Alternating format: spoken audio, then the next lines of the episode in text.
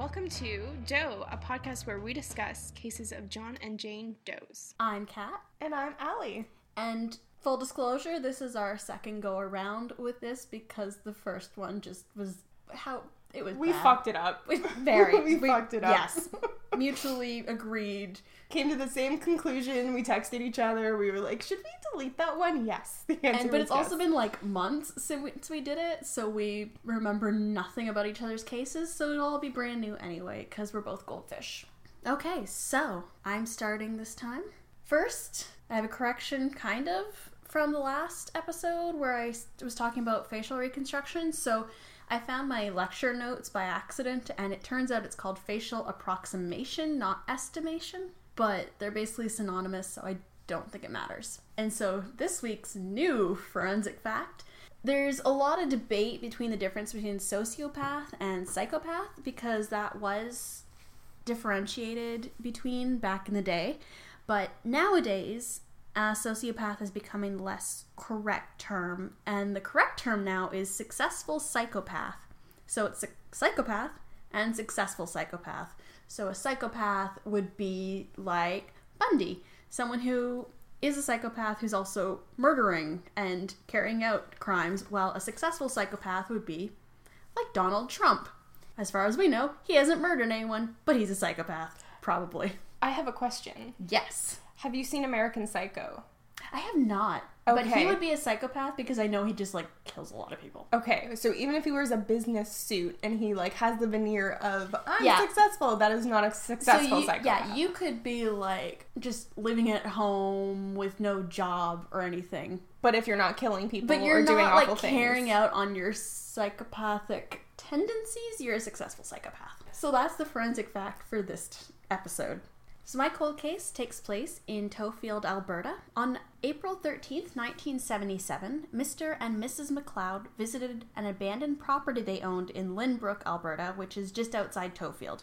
When they looked in the septic tank, searching for a pump, they found the decomposing body of a murdered man that investigators later dubbed Septic Tank Sam because 70s cops were really bad at naming things, I guess. or they're just like, hey, he's in a septic tank. We're just gonna name him Sam. Like, why Sam? Just, It's alliteration. is it though? Is it though?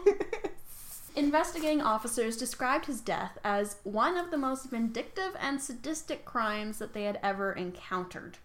The remains had been so badly mutilated that it was months before the Edmonton medical examiner could determine whether the body was male or female. Oh. Which is That's bad. Yeah, because even when a body's like been decomposing, you there's still identifying features Yeah. but this it's and also it wouldn't take this long in modern day because now with the field of forensic anthropology it wasn't a thing back in the 70s or at least not like it is now so now it would be mutilated you would deflesh the body and i'm getting a little graphic here but then you would look at the skeleton mostly especially since it's a full body you'd be able to determine it was male pretty quickly but back then, I'm not really sure. They probably had to call in like a physical anthropologist or something.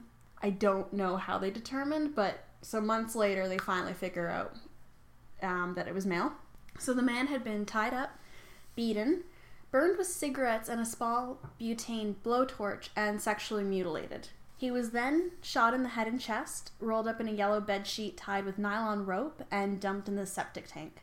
The killer, or killers, tried to dissolve the body with limestone, but it instead helped to preserve the body, which seems to happen a lot. Like, I think you have to add maybe water or something else to lime limestone to dissolve a body, but a lot of the times killers will just like kind of dump the lime on the body and all it does is preserve it, which is great because then there's more evidence. So keep Yay, being dumb justice. keep being dumb criminals.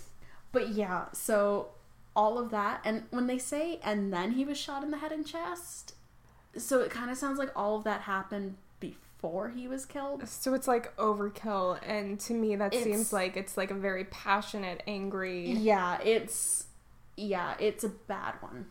So he had dark hair, probably short, judging by the clay bust, and he was about five five to five seven. somewhere between 145 to 165 pounds and 26 to 40 years old.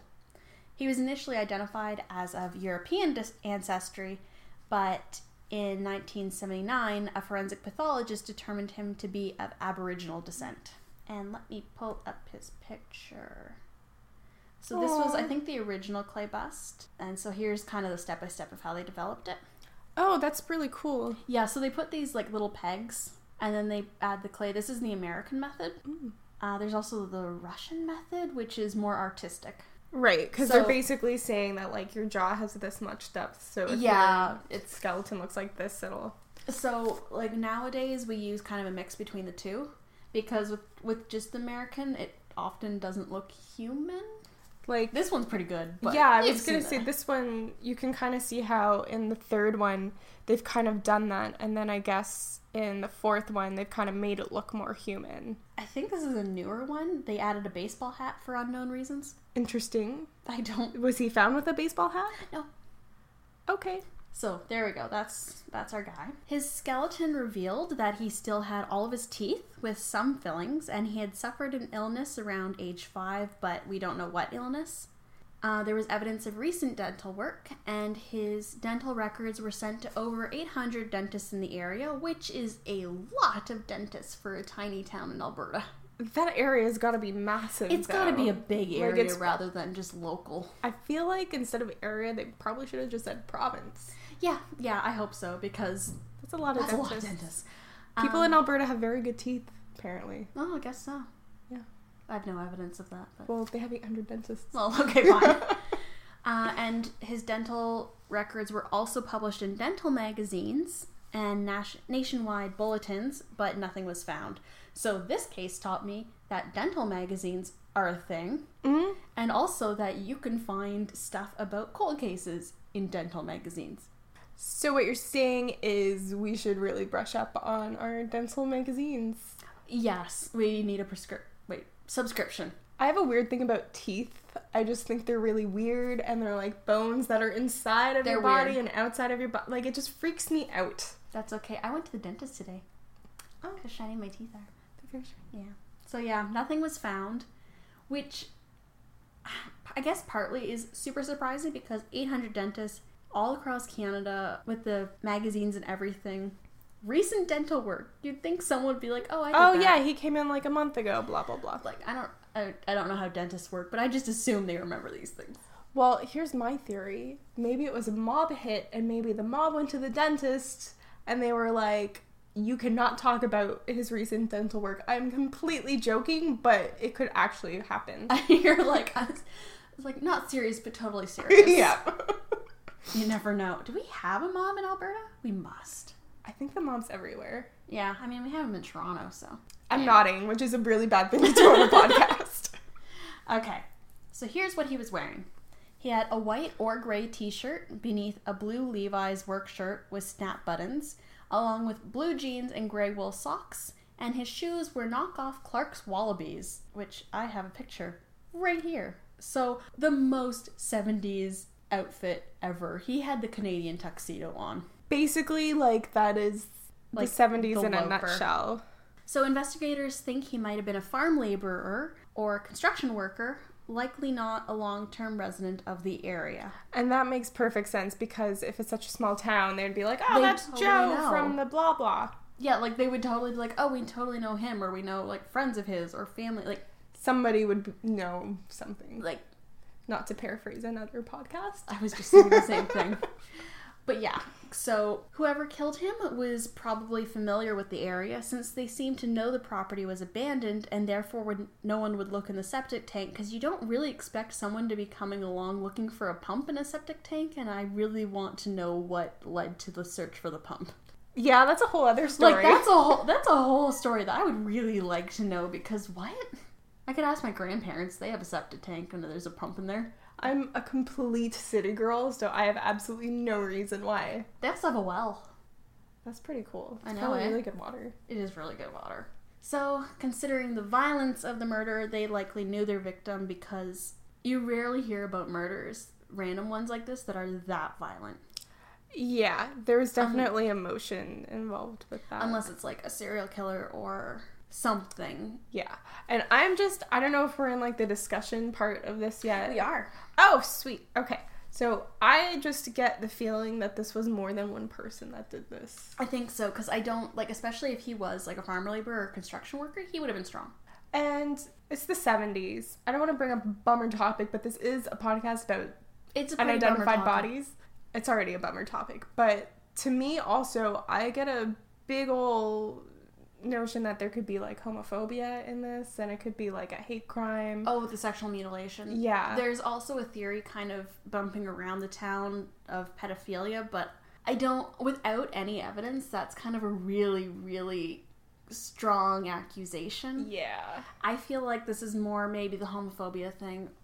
Racism.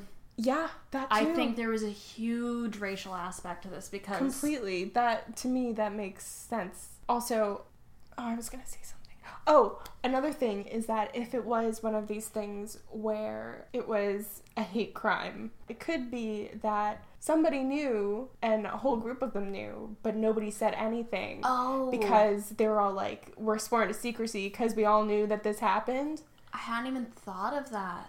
But yeah, like a bunch of guys at the bar, yeah like he pisses them off somehow. They take him out to Yeah. like this abandoned place, and like, and it would make sense with like the complete overkill and the torture. That's more likely to be a group of people. again i'm nodding i need to stop That's that okay. I've habit been nodding too, but yeah, because it's more like because you kind of like egg each other on. There's when it's just one person most likely isn't going to do that Yeah. unless there's something seriously wrong with them and since there haven't been any other cases like this in the area this seems like an isolated incident Yeah, rather than does. Uh, like a string of escalation or anything so yeah a, i think it's a group of people who just went overboard Yeah, that is overkill. Um, so I guess my question is, and you've probably already said it, so I apologize. Like, is there DNA? Like, how solvable would you say this case is? i don't know if they've done dna because it didn't mention because the rcmp website where i got mo- a lot of this information doesn't mention if they've done dna testing. So i would hope but the problem is cold cases have no priority. Because dna can take years. And it's also like a cost too. it's expen- it's expensive. There has to be the resources. Uh, there's so many cases in canada.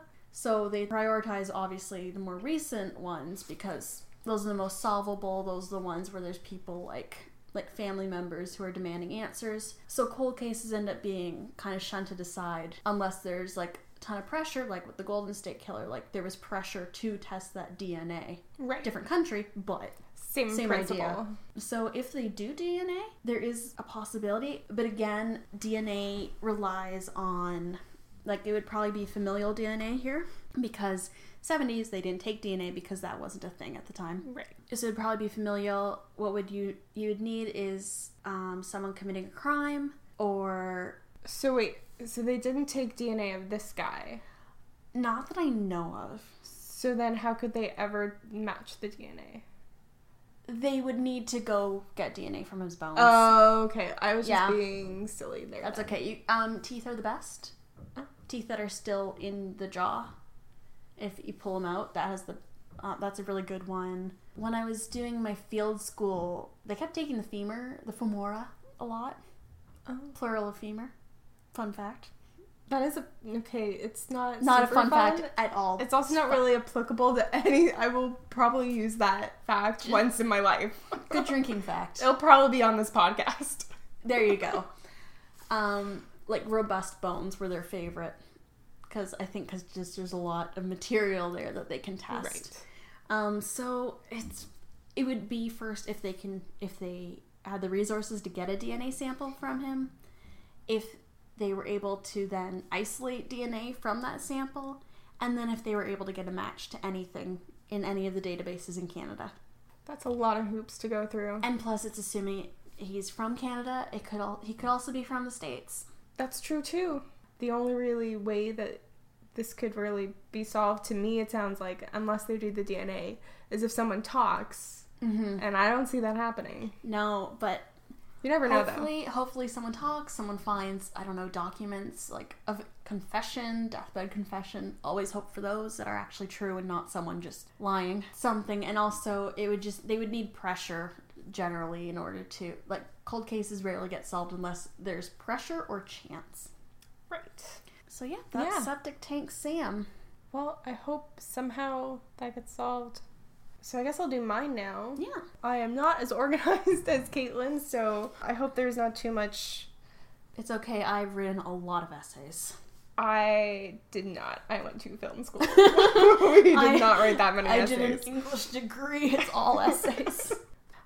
Mine is the John Clinton Doe or the Rock County Doe. This guy was found skeletal remains in late November 1995 in Clinton, Rock County, Wisconsin, uh, and he was found along Turtle Creek. So he was a complete skeleton found by a hunting party in a remote, dense area that was owned by the hunters. So it sounds like it was like on their property, but like it was such a huge property that they didn't know. They just like never had come across him before. yeah. Yeah, it can happen. Um, so he was articulated face down, which means that all of his bones were in the place that they would have been when he was alive. Yep.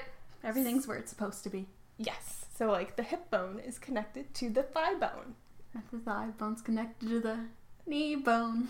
Um, okay, so uh, he was covered by a denim jacket and he had his hands over his head, which to me, I'm picturing like the hands over your head. It's the Or cops. behind. Behind. like, Yeah. behind your Yeah, head. like when people are like sprawled when they're waiting for Yeah. the cops. So they initially thought that he died fall winter 1994, but modern science puts the death closer to summer 1995, which means about five months before they found him. Okay. Um, homicide is unlikely. There were no trauma or other causes known. Just super weird that his hands were like that though. I know, but I'll come to this point later. But it could also be, it could have been cold. Could have been he was trying to shield himself from something. A if bear. it was me out in the wilderness, even if there were no bears for like 500 kilometers, I would still be terrified. That, uh, yeah, you would be. I could see that. I've terrified other people with how terrified I am of bears in places where there are no bears. My elementary school had a fence around the property to make sure no bears got in. Oh God. I went to school kind of in a forest. Yeah, I would not do well with that. And here's where you kind of get to see more of his personality. His t-shirt that he was wearing, it was a Venom, like the heavy metal band t-shirt. And it said Welcome to Hell. And the copyright on it was 1987. So I don't know if they were like if they were still manufacturing those, but I don't even know if that has anything to do with anything of this guy.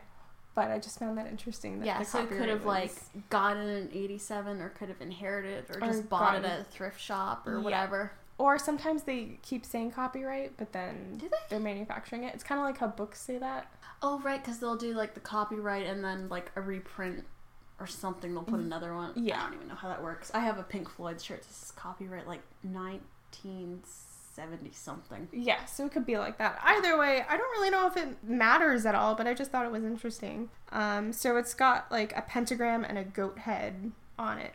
And he was wearing gray camouflage pants and a flannel jacket um, that was plaid. And some websites say that it was one color, and other websites say it was another color. So some websites say it was like red, and some other people say it was blue. I kind of think red's more likely. I think so too. I mean, it was the 90s. We were all about red flannel. And I'm still all about red flannel. So he was also wearing size 34 Bart Simpson boxers. Okay. Um, and Nike Air tennis shoes. And again, only one shoe was found. I don't know if you know this, but did they find both feet or was like one foot gone? It says it was an almost complete skeleton, so I feel like the foot was gone. But I don't want to say for sure because I can't remember. Yeah, okay. So, uh, he could have been on hallucinogens or drunk, but they did not find cocaine, codeine, or morphine in his body. He also had this really interesting pendant, which I have a photo of, or I guess NamUs has a photo of. Oh, Um, and so it's like this goat's head pendant that's like a fork that's been manipulated into like the horns, The like the curly horns. ears, I think? Or I thought it was Yeah, curly ear- horns, but maybe it's ears. I haven't seen a goat have- in a really long time. Clearly. Let me see if I can find you a picture of a goat. okay, thank you. I feel like a very goat large city person right now. Goat. That's a goat. Okay, so its ears. it's not the curly horns. I guess I was thinking of like a ram. Yeah, because oh, I was like at first I thought ram ears, but wait, horns. But I'm like, no, he's already got the horns. So this is a very interesting pendant, and they went around and talked to all of the potential jewelers in the area. Has this guy bought this from you, etc., etc., and they didn't find anything. No leads. So around his body, I guess, were cigarette butts, a Budweiser lighter, a Carmex lip balm, and an Aquatech watch. And you can go on the NamUs site again and see all of these in their 90s glory. Yeah, because I remember those. I think mine was like Vaseline or whatever, but it was in that weird little tube. And I And the Budweiser lighter. hard to be your bud. Yeah. So police checked the local metal circles and found nothing. But again, like Septic Tank Sam, that could be a cover up. There's also he could have been like around for a show or something. He might not have lived in that area or something. Yeah. It's just It could have been like Grateful Doe, where he was kind of transient Mhm. and like people only really knew him by maybe his first name or something. I guess as they were talking to people, they got the story that some witnesses reported a guy on October 16th, 1994, in his 20s, in similar clothes in the area where the body was found. And he was dubbed River Guy. Um, so there's a composite eyewitness sketch, which I'll pull up right now. So this guy, he seemed drunk, he seemed really upset and distraught, and he was trying to climb up an embankment and fell in the water a few times, and he was like telling people to go away. Um, he said he was a fugitive that was like wronged by a woman named Mary. It's just this So wild story. breakup or got rejected and Something was well. happening, and I personally don't think he was a fugitive. I think, No, oh my god, I no. think that was just a drunk guy being like, "I'm scary." I'm I'm a fugitive. Government wants me. The commonly believed fact is that the river guy is our doe. I would definitely say that. Yeah. I think so. So this gets tricky when you factor in the recent research that maybe he died later because Or was it died earlier? Summer? so this was October 1994, Yeah, and then the recent stuff said summer. summer 95. And they found him in November 95. So this would have been almost Thank a you. year earlier, which I don't know if I'm getting this wrong, but it seems like that does not really compute. And here's a question if it was October 95 and I do have this wrong, he would not be a skeleton a month later, right? It's real. Well, I mean, there's a lot of factors that contribute to complete skeletonization, but if he was like completely articulated and everything, so the it probably didn't have scav- scavenging. He was probably pretty well preserved. Yeah, and scavenging would speed up the process, but Right. it sounds like he was just kind of left alone to decay. So it makes way more sense October 2014 to me. 1994. Yes, just, just That one. 20 year difference there. just is a fine. 20 year difference. Yeah, it makes more sense October 1994 than it does summer. And also, again, with tests of like when someone died.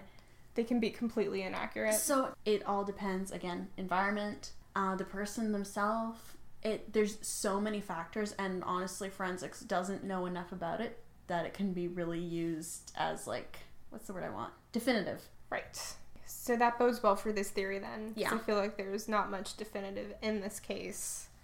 Um, but I do feel in my heart of hearts that River Guy is this guy. The same. Because, I mean, like, how many guys wearing the same outfit were in that river, Right? like, freaking out with their bud lighter and. Also, he was in the river, so maybe that's why his hands were around his head because he had like hypothermia and he was like trying to get warm or something. I think this is River Guy and hypothermia got him. But in 2010, a detective traced the pendant to a Janesville artist and he said he made and sold similar pendants to dozens of people could not be traced to John Doe. That's exactly what I said before. I hadn't, you hadn't said that yet. Oh, okay. So that's new information. Yay! Um, in 2014, Smithsonian Institute scientists did an isotopic analysis of our doe, and he spent a lot of time in the Midwest or the Great Lakes area, so like Wisconsin, Illinois, Minnesota, Michigan, and also um, I find isotopic analysis super interesting, and I It's the coolest thing So ever. I swear. It's so cool. So, if you don't know what isotopic analysis is, it's basically like they correct me if I'm not getting any of this right. I'm so bad at the chemistry of forensics. Oh my god. Um, I just got this from like the internet, so That's fine. okay.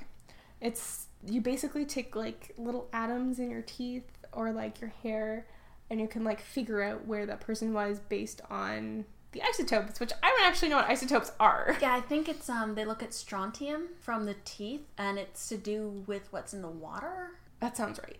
I'm pretty sure that's what it was, because like different water in different areas is kind of different. And your teeth can tell you like where you've been throughout your whole life, but hair is only like a couple months, yeah, right? yeah, hair is not that accurate for like anything. So they're probably going through his teeth. But that kind of brings me to my next point. I guess the hair doesn't disintegrate because they knew that he had long dark hair and a beard. If you look at if you go to the ROM and look at the mummy there, Oh, he still has his hair. I'm always more interested in the fact that his toes are slowly falling off. That's my favorite fact. He's Yeah. got like five right now, I think. So, a lot of people are doing really good work on this case on Web Sleuths, and I have to shout out to Jack Freese, Jack Frice, who's on Web Sleuths, and he's also River County, or sorry, River County? Is that what it is? Rock County. Rock County.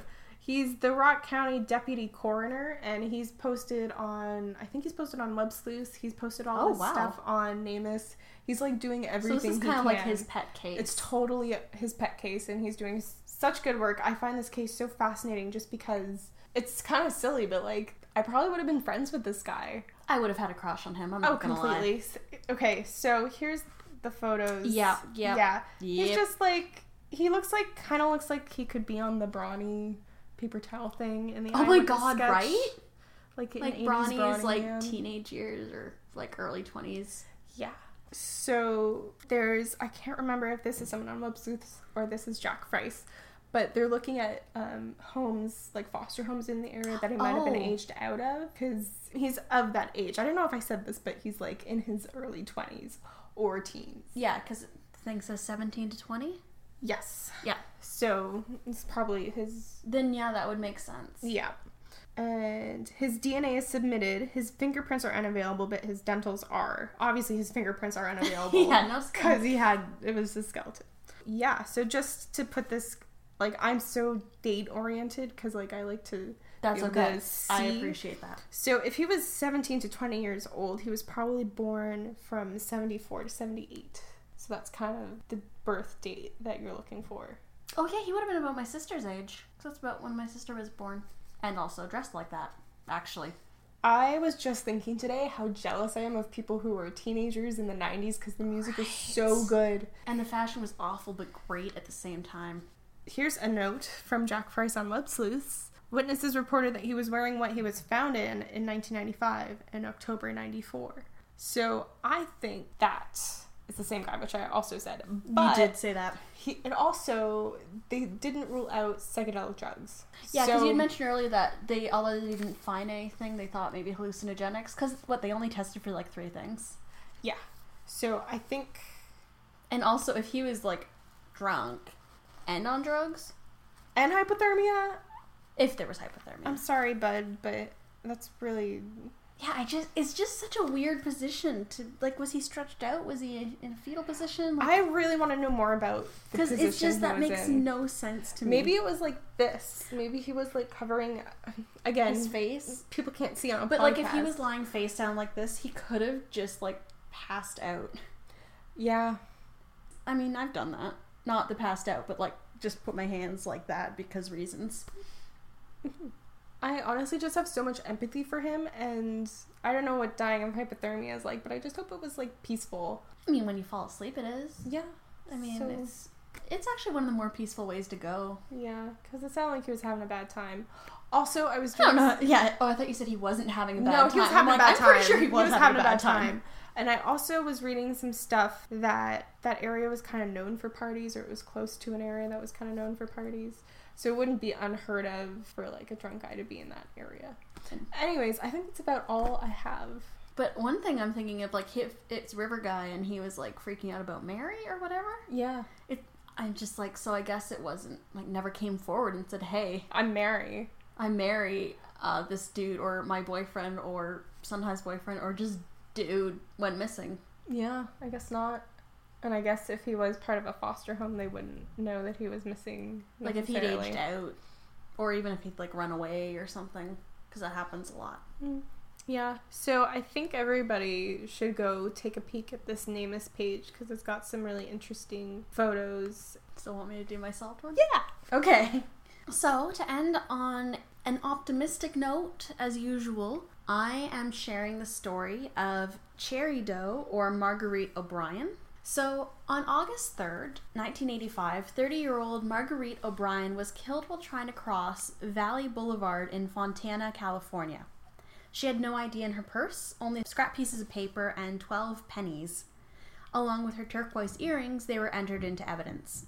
Marguerite became Jane Doe, number 1385, and was buried in the Potter's Field where I did a field school a few years ago. And I've seen photos of this field school and it looks freaking awesome. I always live vicariously through Caitlin's It is forensic stuff. a massive field. It's right next to an active cemetery. So we had to be very careful not to like really give away what we were up to out there because it's a I can't remember if I talked about this last episode, but it was in use from like 1908 to 2008. Um, and it's indigent people, so like transient, uh, Jane John Doe's. Um, there were also children buried there. We don't really have a context of where they came from, or even just if you were too poor to bury your relative in the actual cemetery. So we had a mix of like known and unknown. And we had to be very discreet while working there because since the went to 2008 and there were a lot of murder cases, it's quite possible that people who caused the murder were still alive and could be in the area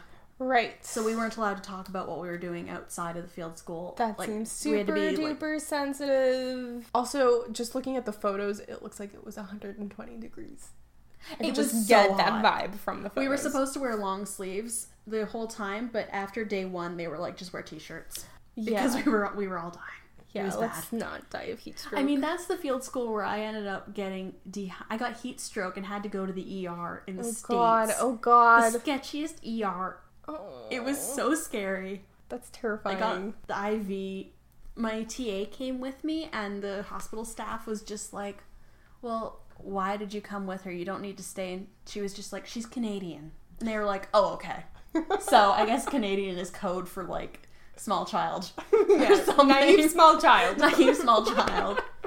But yeah, that was that was pretty bad. Yikes. So that's the context of Potter's Field.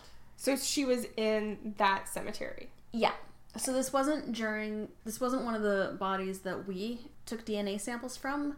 I think this was from the 2010 field school. I was there in 2014, or at least not maybe not field school. They may have just done an investigation at the time. So she was one of the unmarked graves. Uh, she was eventually nicknamed Cherry Doe because she was killed near Cherry Avenue, proving that sometimes you can do good names for does Yes. and not septic tank Sam because I will never get over that. Also, I nearly put into my search bar earlier Don Joe, which that Don- Don that should be Joe. a name for a John Doe. There we go, Don Joe. so the Jane Doe Network posted Marguerite's photo, and a volunteer made a composite sketch of her, but no progress was made until a DNA sample was taken from her remains in 2010 and entered into the national database, which was what the point of the field school was. We were taking DNA samples from all the bodies that we ex- excavated to try and identify these people. Wow, that's awesome.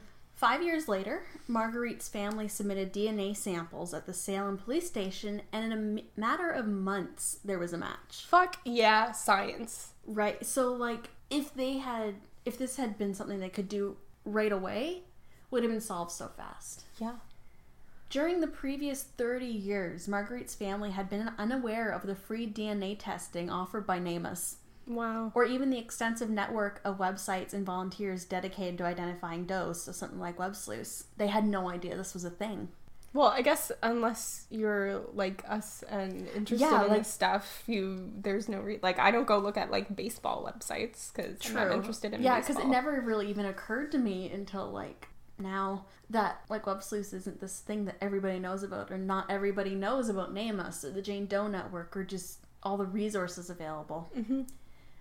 In the fall of 2014, Marguerite's sister Eileen was watching a show about missing persons and went online to find out more, discovering NamUs during her search. Since Marguerite's disappearance, her family had submitted missing persons reports in Malden, Everett, and Plainville, places where Marguerite had lived, but no one had ever mentioned DNA or online resources for missing persons. So at all these police stations, Nobody said anything. no one, not one person said, "Hey, have you checked this? Have you done this?"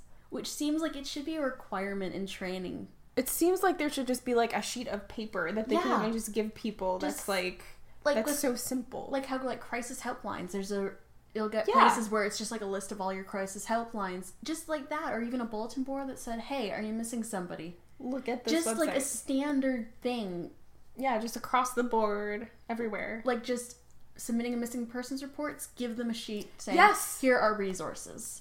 Yeah.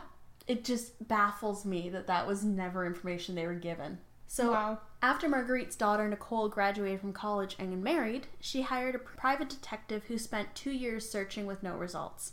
Eileen and Nicole even visited psychics who all said Marguerite was dead and buried, which, great guess, psychics. Yep. Nailed it. Nailed it. But you can see how desperate they were. Yeah. Just for That's really heartbreaking that they could have. Oh, I know. Th- that's what. Ugh, like, I love this case for the fact that it ended up being solved, but it just makes me so mad. The whole in Yeah. between. So in 2004, they added Marguerite's name to the gravestone of her parents in Malden's Holy Cross Cemetery because by this point they assumed that she was no longer alive. Right. Finally, on the night of April 23rd, two Salem officers arrived at Eileen's house and told her that they had identified Marguerite, bringing the family's search to an end. And so now I have background on Marguerite herself. During her life, Marguerite had been a bit of a wild child. She was one of nine children, and Eileen descri- described her as a tough, adventurous tomboy. Marguerite eventually began experimenting with hallucinogens, which eventually turned into an addic- dic- sorry, an addiction. That's very interesting. Just because I didn't think that you could get addicted to Oh yeah. hallucinogens. You, well, people think you can't get addicted to pot, but you can. yeah. You can get addicted to anything. But I, is it more of like a psychological? I think so. addiction Than like an actual physical one. I think so. It's yeah. I think a lot of addictions like that. Like there's some where it's a chemical thing, but then there's some where it's a psychological thing. Like you just become addicted to, kind of like people who grew up in the depression kind of become addicted with saving money. Like it can be Yes. considered an addiction because sometimes it goes to crazy lengths. Yeah, That's- true. Those of us with depression era family members can attest. I'm sure. Yeah, you just a note for everyone: you can get addicted to literally anything. Anyway, after graduating from high school, Marguerite married and had a daughter, Nicole, who I mentioned earlier.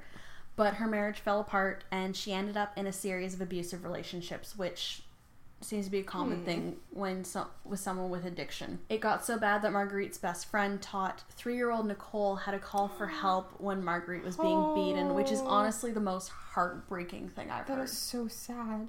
Like it's just like a three year old like You're three. You don't need to deal with that. and also like a three year old barely knows how to fu- create a functioning sentence.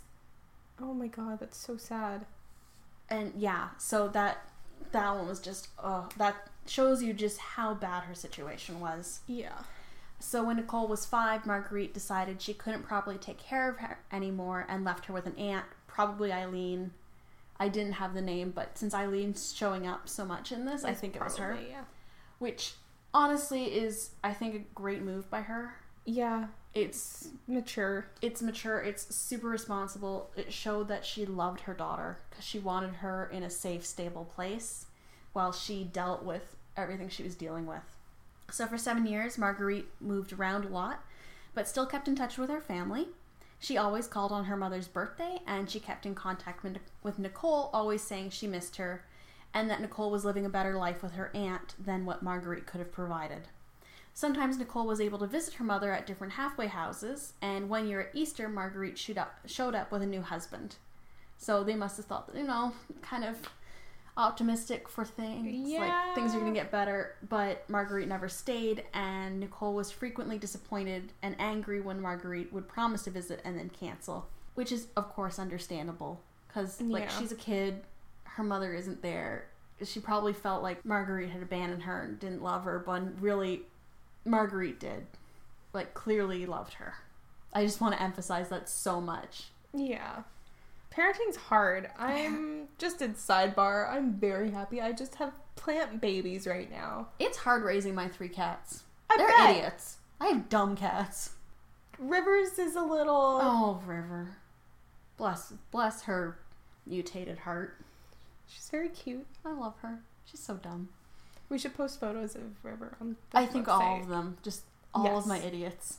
And your plants. You should Yes. name them. I need to your, name my Name your plant babies.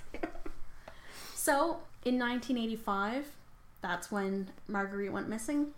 Marguerite called Mar- Marianne, her other sister, and asked to be picked up at a nearby truck stop. But when Marianne arrived, Marguerite wasn't there.